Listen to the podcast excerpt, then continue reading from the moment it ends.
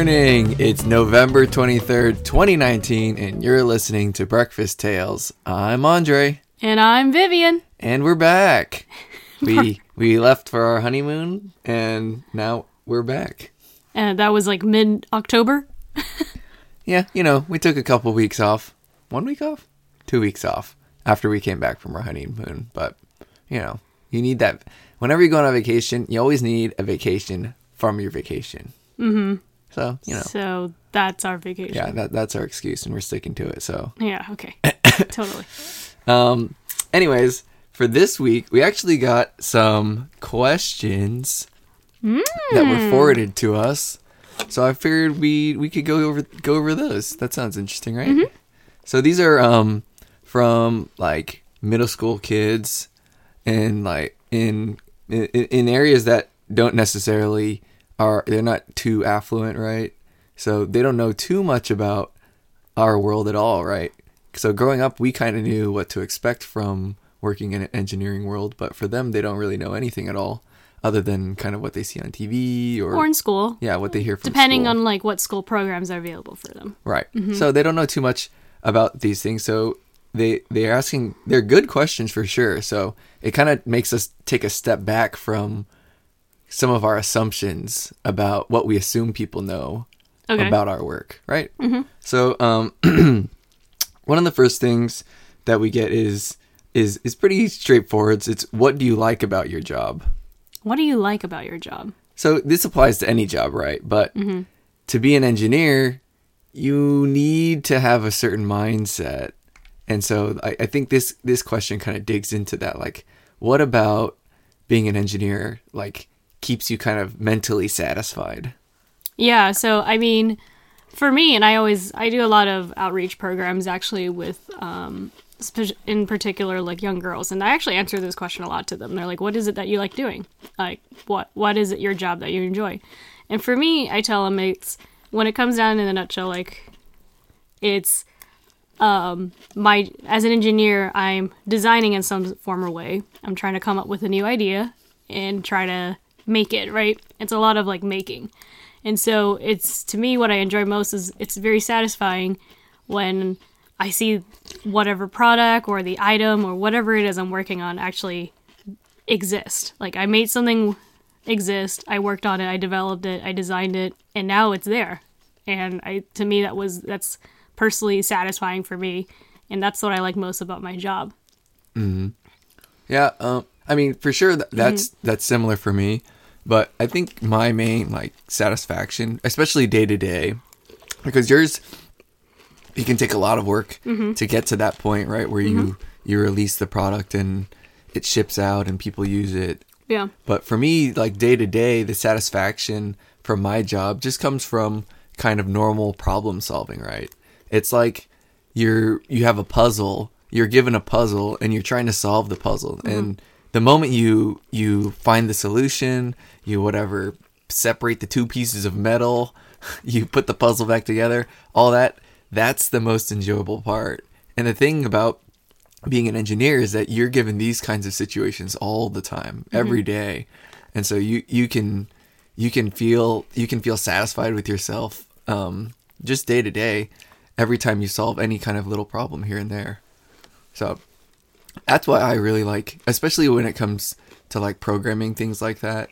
Like you find these kinds of funny little problems all over the place, and it's it's really satisfying to to actually to fix them. Mm-hmm.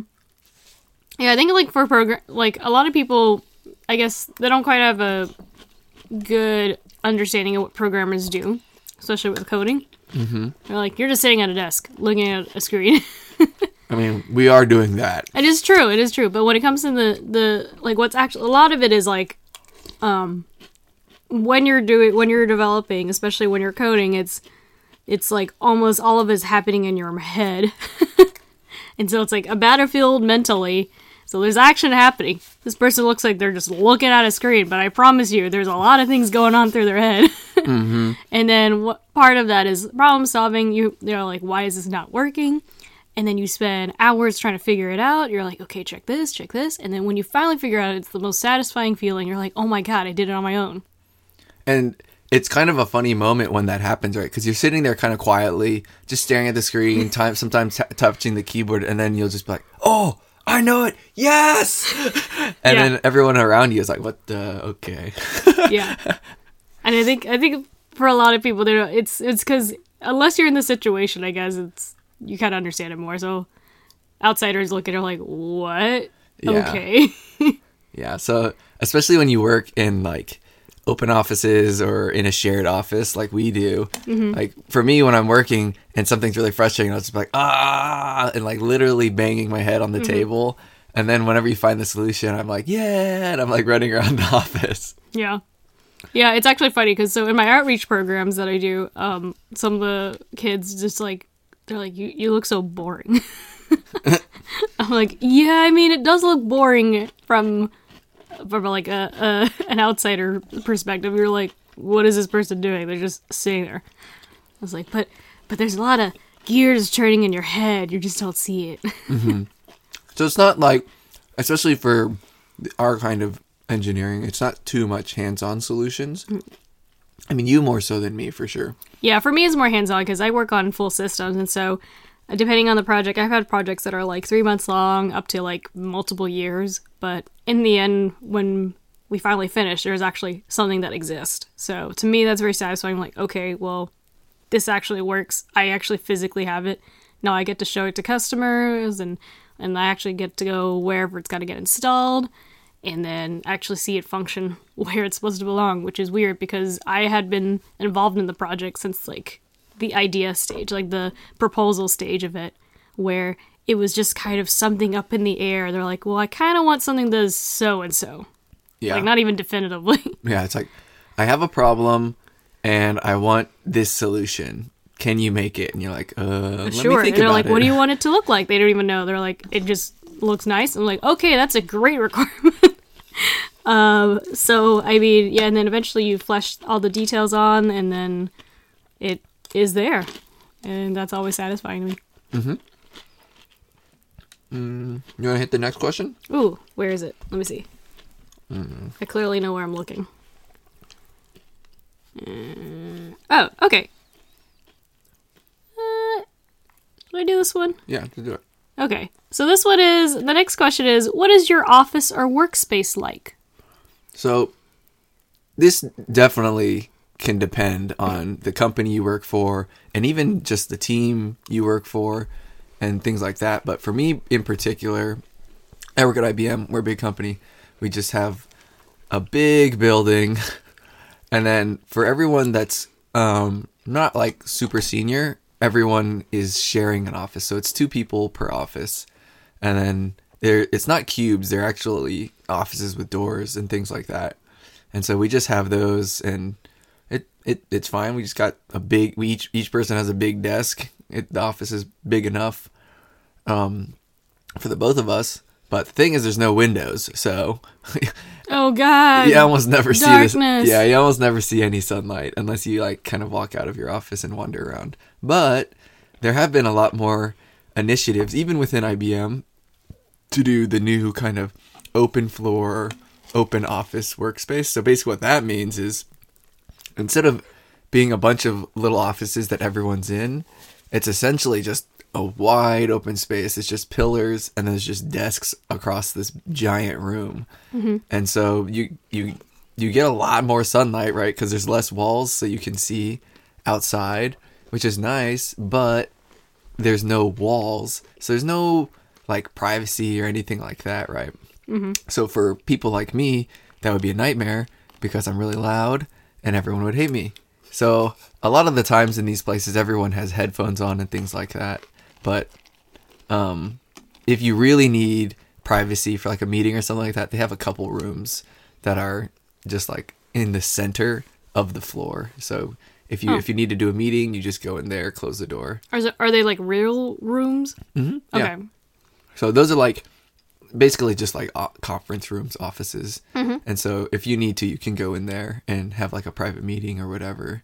But for the most part, everyone's outside um, in the, the open office space. So it's kind of nice because you can see everyone. But for me, I think that would be way too distracting because I'm like, ooh, person, ooh, person, person, person. Mm-hmm. And so I, I don't think I could ever do that. Yeah. So for my place, it's we're we do an open floor concept. We're a small company, so I mean it's what do we got? We got like 25 employees, and like half of that is engineers. So not that many. It's like a team of like 10 plus, whatever. Um, so we do an open floor concept, which is fine for that many people. I think it's fine. Um, because because we're a small company, a lot of it is I always emphasize this with some of the new employees is that we you have to collaborate a lot because you can't just do everything on your own. So a lot of collaboration. And so with the open floor concept for our place is that there's just desks in these areas for people to sit in and it's good because you feel more open to going to somebody and saying like, "Hey, do you happen to know how to solve this?" And then we have windows now, which is good. they used to be like blinds on it that you couldn't open. Like i don't know. It it was they're like you can't open it. I'm like why? But now now we can. But So- you guys weren't always an open office space. Correct. right? We weren't always. Um, when I first started out the office, it wasn't an open floor concept. Everyone had their own office per se. Mm-hmm. Like uh, for me, I actually started out in the lab, and by that I had a little tiny pseudo cubicle in a corner. Yeah, I, I mean, I was just like sitting there. It was easy for me because I had to do a lot of hands-on hardware equipment with the lab stuff. Like I, so for me, I just had lab tables right next to me, and I was like, okay, set that up and let it run by itself right there, and I'll just sit here and monitor it. Um, so at that time, it was fine. I mean, you were kind of alone for the most part, is what I felt like. Um, and for us being a small company, working on projects, I made me. I I did notice it made me less likely to go out and ask me like hey let's look at this together. I don't know. And i ended up like sitting there having to like churn through and just think about solving my own problems for a long time when i could have probably just asked somebody. So you would say that being in the open office is actually a lot better for you, it works or for me. even for your company. Yeah, I think it works for me, and even for the um, kind of how the company, my company's workflow works, um, because it, I definitely feel like it definitely encourages people to reach out and collaborate with their other engineers to be like, like I'm stuck here, or you see, it's I guess like the one thing is that you could visibly see someone like struggling, like what are you doing? You're just like sitting there like being mad can I help in some way? Like you can offer that. And usually it's like, oh, okay, I've seen this before. Here you go. He does the documentation for it. Mm-hmm. Yeah. So I don't know. I like that. Um, and I like talking to people. Yeah. Well, it's good that you keep talking about working together and collaborating because the next question is which is a better work environment? Competition or collaboration? So I think this means like is it better to have your employees kind of competing with each other to succeed or everyone working together to succeed? I kind of wonder like what example they might have might have thought of when they were asking this because like is it a competition like I, I mean to me I picture like one of those like big accounting or like business companies where it's like people trying to climb up the corporate ladder and stuff like that just throwing people under the bus so they can look good and stuff. Is that like competitive? Is that what it is? Yeah, what I'm thinking of as an example is like Amazon, how they run their their company is that within within each group, right, they're ranking every single person and they're each person is like clawing over the next person to to succeed and rank better, right? Yes. Um and yeah, so like I for them, I guess that's true. It's like because everyone has a kind of se- like a not a senior level, but you have you definitely have some level in the hierarchy, right? Mm-hmm. Where I guess depending on the the company's work culture, that is I guess like highly regarded and emphasized and I mean, I always just think of Amazon as an example where it's really every man for themselves. Um, there's a lot of times where it's all about getting the promotion, getting to that ti job title just so you can go up, and I think that actually is a very it becomes a more toxic work environment because you can't trust anybody It could be like your the the other employee that you're working with is your coworker is could be I don't know. You could back get backstabbed. It's a, and the thing is, there's nothing to prevent that. Like their own company doesn't doesn't do anything about it. Like, oh, no, you can't do that. Like I've actually seen firsthand an example where someone's work was stolen, and they got no credit for it, and then they got thrown under the bus for it, and while everyone else got promoted, like actually there. Yeah. So, so in general, especially on um, big kind of projects and things like that, collaboration is always is always better, right? I mean, the the competitive nature might mean your employees are really trying their hardest, right? Mm-hmm. But that's just so that's like fear that's driving them, right? It's not it's not internal motivation. It's not like wanting to do a good job. So c- competitions I don't think is is the right way to go. I guess yeah. So internally, internal competition, I think, is never really the way to go. It, I don't think it is positive in any way. But externally, like companies versus companies, like that is competitive, right? Um, depending on what company you're working for, your company might have a rival company that's trying to develop the exact same thing. Who can get there first? Then that's maybe the only time when a competitive nature thing comes in. But that's because you're competing with another company. Right. But you're not competing with the people that you're actually working with. No, right? you're yeah. because at the end of the day when you have when you get stuck and you have a question you want to be able to ask somebody and you want to be able to trust that they're going to tell you the mm-hmm. answer. And you you want you want these people these reliable people beside you right? It, there's no company where you want to be like can i ask this person? No you just want to be like i'm going to go ask the person right? Yeah. i've got a question. I know they know the answer and i know they're going to tell me the answer. And that's the way it should work right? Yeah. because if if you are stuck and you're trying to it, and you have to just do it on your own because everyone's fighting with each other to be the top dog then i mean your overall productivity is going down and the quality of your product's not even going to be good because everyone might be out of sync with each other Yeah. you know I mean, I guess like another scenario that I can think of that maybe uh, that I've probably seen is that a more senior person maybe not helping someone below them because they don't want them to look good. Because it's like trying to like ensure that they're they have job security. Like, oh, I'm important. They should keep me. Sh- they shouldn't. The company shouldn't feel that I'm. Um, I don't know. Can be replaced. So like, ins- I, that's one scenario that I have seen that's kind of like an internal competition where you purposely hold off information just for it to look good, which in the long run, I think for the most part, it's never really a good outcome. It, because your company's not winning because productivity goes down, and just you're not a friendly person. Yeah. For the most part. because the other thing is yeah i mean you're you're spending the majority of your your time your day with these people. So if you can't have fun you can't be pleasant with them then it's like that's going to be really miserable mm-hmm. right? Like if you can't joke around and have fun with your work then you're just gonna you're gonna burn out so fast mm-hmm.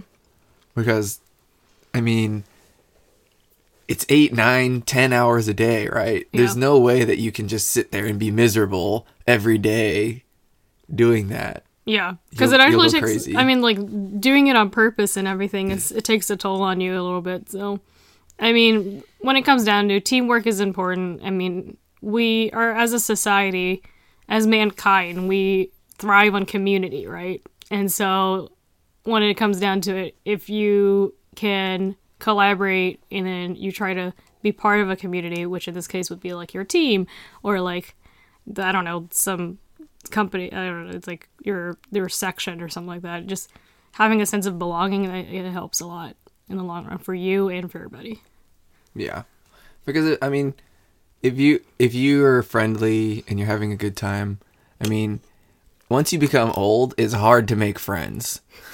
so if you can make friends at, with people at work, then I mean that's good, right? Mm-hmm.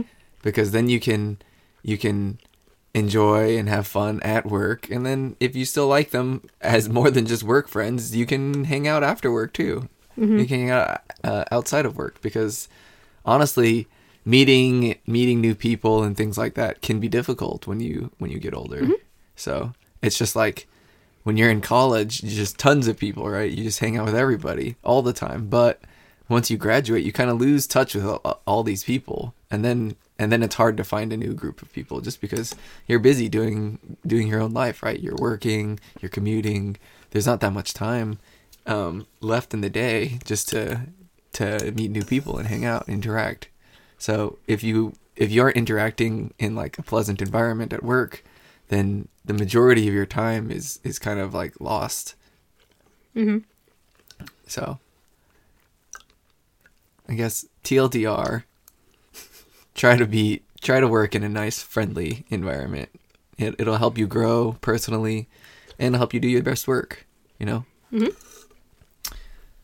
Um I guess the last question is kind of an interesting it's like a curveball, but Ooh. might as well just go for it. Um, it's like which company surveys should you bother to give feedback to? So you know, What? occasionally, sometimes you'll get whatever surveys from companies about whatever a product or a service that you purchased, used, something like that. Okay. So the question is like, when is it worthwhile to you to actually answer those? To you as in the consumer? Yeah. Like like when you receive one, when should you respond to them? Like, it- Yeah. does it go into a black hole or not? Okay, th- that wow, that's a curveball. That, that's what I'm saying. Mm-hmm. I mean, to me, almost never should you answer these things, okay? Because basically, you're giving them a lot of information about you for free, right? Yeah. And if you think about it, how would this benefit you, right? Almost never will it actually benefit you. But if you feel like it's a product that you really like or you strongly have opinions about, then for sure you should give feedback, Yeah. right? So if it's like whatever, this toothbrush and they're asking you, "Hey, do you like the toothbrush?" and you're like, mm, "I wish it would vibrate faster."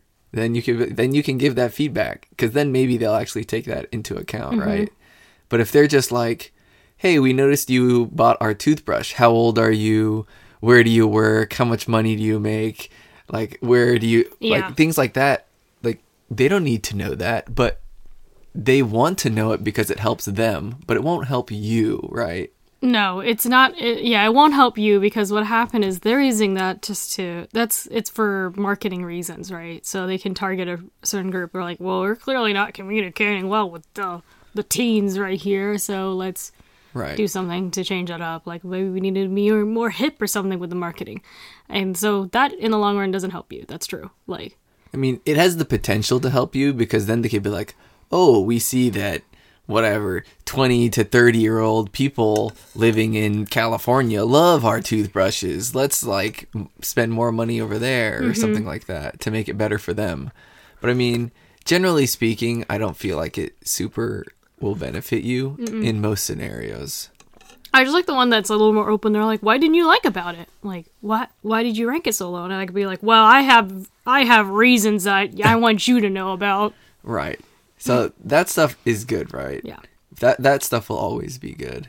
But the the the danger about these kinds of surveys is that no matter what you're doing on the internet, you're probably being tracked and monitored just Yeah. passively, right? So they can see what websites you visit, things you've bought, things you've looked at, all that kind of information. They build a profile around you. Mm-hmm. And so they already know all this information about you and then you start filling in if you are willingly filling in like blank spots for them then they can know everything about you and then the real danger is that if somehow their databases their whatever information systems get exposed or hacked right because then some random person out there not definitely not a good person Yeah. is going to have access to all the details of your life, right?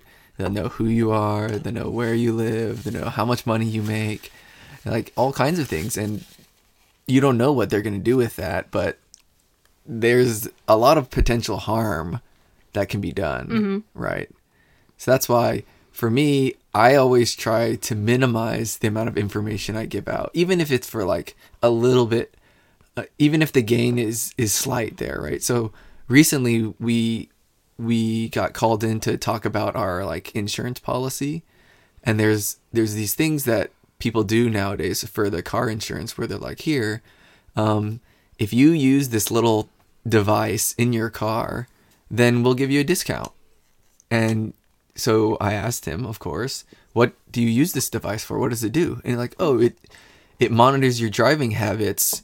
Um, and if you're a safe driver, then we give you a discount. And you're like, oh, that sounds great, right? I get a discount. I'm a safe driver. I want a discount. But, how? yeah. then you want to think about what what is that puck collecting? What is it? What data is it collecting? I mean, how does it determine you're a good driver, right? Right. So what is it doing? It's monitoring your GPS coordinates. It's Mm-hmm. monitoring how fast you drive. From the GPS coordinates. Or it doesn't it can have accelerometers It inside. that, that's true. So it's like it can determine everywhere you normally go, right? And they already know who you are. They have a bunch of information on you. So all that data is feeding into their database, right? Yeah, and then now they know where you are. Yeah, and and basically that just means there's another there's another database somewhere out there in the world that has your information, and it's a complete profile of you. And so I said no, because to me, I already know my location data and things like that are being tracked by like Google for Google Maps and other companies like that. But I don't want another like potential source of information for people for like bad actors to gain access to mm-hmm. because the more places that your information is just means you're more exposed right mm-hmm. and so you want to try to minimize that as much as you can because at the end of the day you might be hacked eventually right like some of the places that i've been on have definitely been exposed and so the less that you have that potential to be exposed the better mm-hmm. because I'm not gonna lie to you, a lot of companies are really bad about information security. Like really, really bad. Because for the most part, people are just trying to build these systems and then it's an afterthought to put security on. mm-hmm. So I think just recently with Disney Plus that just released, there was a huge like there was a huge thing with them where they were like released the the like username passwords on tons of people because of a, feature that they added in, which is like if you put the password in wrong, or if you put a password in, it can prompt your username. So then they can match the username to the password like that. Oh, what? That's okay. Yeah, it was something crazy like that. So it's like some feature that somebody thought was good, That's terrible. but they didn't think it through, and so they made a security vulnerability. you think everyone has different passwords? And so that's why it's really dangerous out there. And so try not to give your information away as much as possible. Even if if it gets you like a couple bucks here and there, definitely don't do it. It's not worth it. Your your private information is worth so much more. okay. So that's my rant about personal online presence. Okay. Which, and now to spin the initial question of whether customer surveys should be answered or not.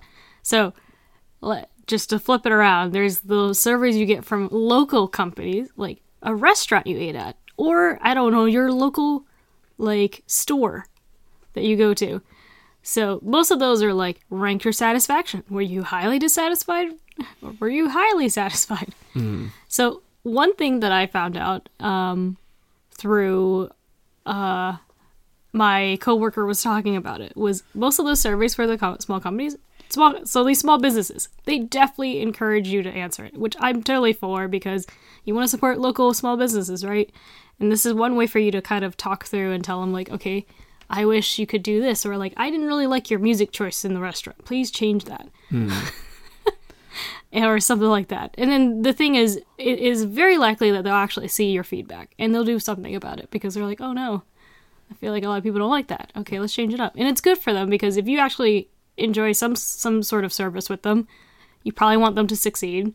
Or in general, it could be like you really hate what they're doing, but you're giving them some insight of what they're doing wrong, and maybe that for them could save their business because mm-hmm. these are just your these these are your local neighbors and everything that's running it. Yeah, and they're not going to be like the people that are whatever selling your data or things like yeah that. so like it's it's all so surveys like that are great um and they're good free to answer and so f- that kind of feedback's important but i also hate the ones where like on a scale of 0 to 10 how do you feel about this and i'm like i don't uh, i don't know neutral. That means nothing to people. means people. nothing to people exactly.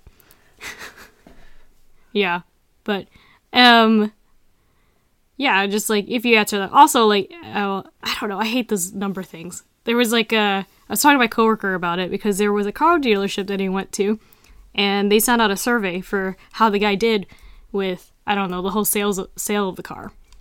Like the whole buying process right?